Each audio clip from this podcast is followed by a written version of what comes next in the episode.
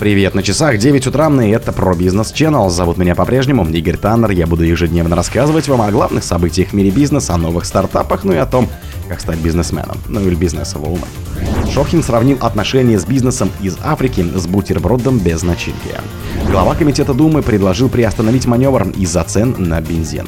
Пятерочка перестала продавать алкоголь в Петербурге. Зимбабве и Нигерия получат часть арестованных удобрений Уралхима. В России зафиксировали сокращение выпуска пивных напитков. Вашингтон-Пост узнала о плане криптомиллиардера спастись в бункере на Науро. Спонсор подкаста Глаз Бога. Глаз Бога это самый подробный и удобный бот пробива людей, их соцсетей и автомобилей в Телеграме. Шохин сравнил отношения с бизнесом из Африки с бутербродом без начинки. Российские компании пока слабо сотрудничают с бизнесом из Центральной Африки, заявил на саммите России-Африка глава Российского союза промышленников и предпринимателей Александр Шохин. У нас будет своего рода бутерброд, правда пустой пока, два кусочка аппетитного хлеба. Северная Африка и Южная Африка. А середина у нас не то чтобы выпала, мы с ней работаем, рассказал он на телеканале «Россия-24». По мнению Шохина, термин «экваториальная Африка» не совсем корректен. Речь идет о государствах, находящихся южнее Сахары и региона Сахель, являющегося переходным между пустыней и плодородной землей. Россия в основном торгует с северной и южной частями Африки. Территория от Сахеля до юга пока не вовлечена в крупный торговый оборот с Россией. Есть дисбалансы в торговле, признавал посол по особым поручениям МИД России, глава секретариата форума партнерства России и Африка Олег Озеров. По его словам, товарооборот со всеми африканскими странами составляет 18 12 миллиардов долларов.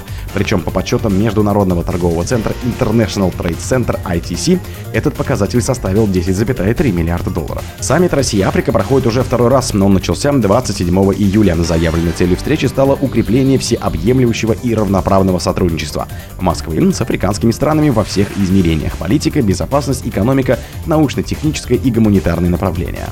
Глава Комитета Думы предложил приостановить маневр из-за цен на бензин. На внутреннем рынке России может возникнуть дефицит топлива на фоне сокращения вдвое компенсации нефтяным компаниям за сдерживание цен на нефтепродукты, заявил журналистам глава Комитета Госдумы по энергетике Павел Завальный на пресс-конференции 27 июля передает корреспондент. Топливый демпфер работает в России с июля 2019 года в рамках налогового маневра, который предполагает постепенный отказ от экспортной пошлины на нефть и нефтепродукты за счет увеличения НДПИ к 2025 году. Завальный отметил, что этот механизм очень сложный и не всегда прозрачный. Например, возникает вопрос, как субсидировать поставки топлива на внутренний рынок через схему обратного акциза, чтобы при этом обеспечить прозрачность и релевантность механизма в условиях постоянно меняющихся экспортных цен. Пятерочка перестала продавать алкоголь в Петербурге. Сеть Пятерочка входит в X5 Retail Group, перестала продавать алкогольную продукцию в магазинах Санкт-Петербурга из-за приостановки лицензии. Решение о приостановке лицензии на продажу алкоголя в магазинах Пятерочка в Санкт-Петербурге принято лицензирующими органами в связи со случаем трехлетней давности. Тогда в одном из магазинов продали несовершеннолетнему алкоголь. Штраф оплатили еще в 2020 году.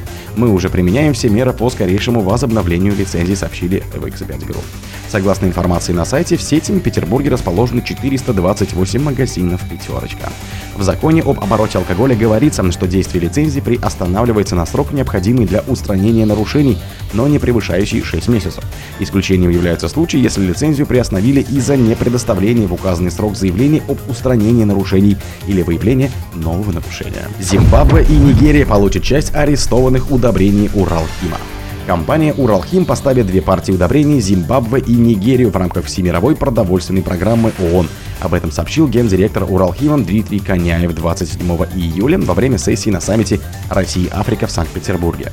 Коняев не раскрыл объем этих двух партий удобрений. Время и объема поставок удобрений в адрес Зимбабве и Нигерии пока не определены.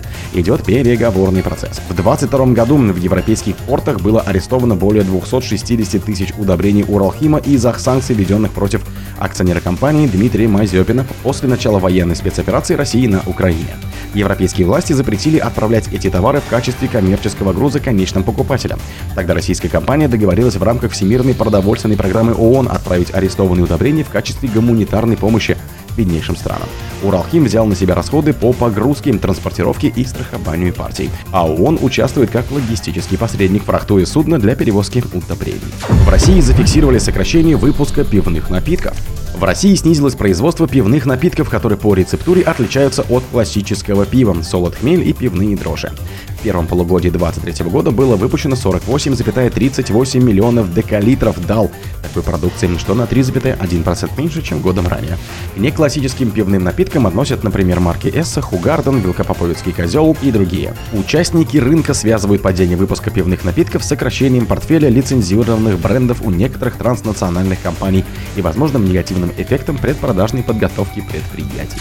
Вашингтон-Пост узнала о плане криптомиллиардера спастись в бункере на Науру. Основатель обанкротившейся криптовалютной биржи FTX Сэм Бэнкман-Фрид планирует купить атолл в островном государстве Науру, чтобы построить там бункер и переждать возможный конец света. Об этом со ссылкой на иск, поданный FTX в адрес Бэнкмана Фрида и других бывших руководителей биржи, сообщает в Вашингтон-Пост. Как отмечает газета, в иске на 1 миллиард долларов сказано, что Бэнкман Фрид планирует вывести деньги с криптобиржи для строительства бункера на Науру, который будет использоваться для некоторого события, когда погибнет 50-99% людей. Вашингтон-Пост пишет, что остров, который планировал приобрести криптомиллиардер площадью 8,1 квадратных миль, ну или 20 квадратных километров, имеет ограниченное количество пресной воды, мало пахотных земель и импортирует не менее 90% своих продуктов питания. Поскольку большая часть его инфраструктуры находится на побережье, но он особенно уязвим для экстремальных погодных условий, отмечает издание. О других событиях, но в это же время не пропустите. У микрофона был Игорь Таннер.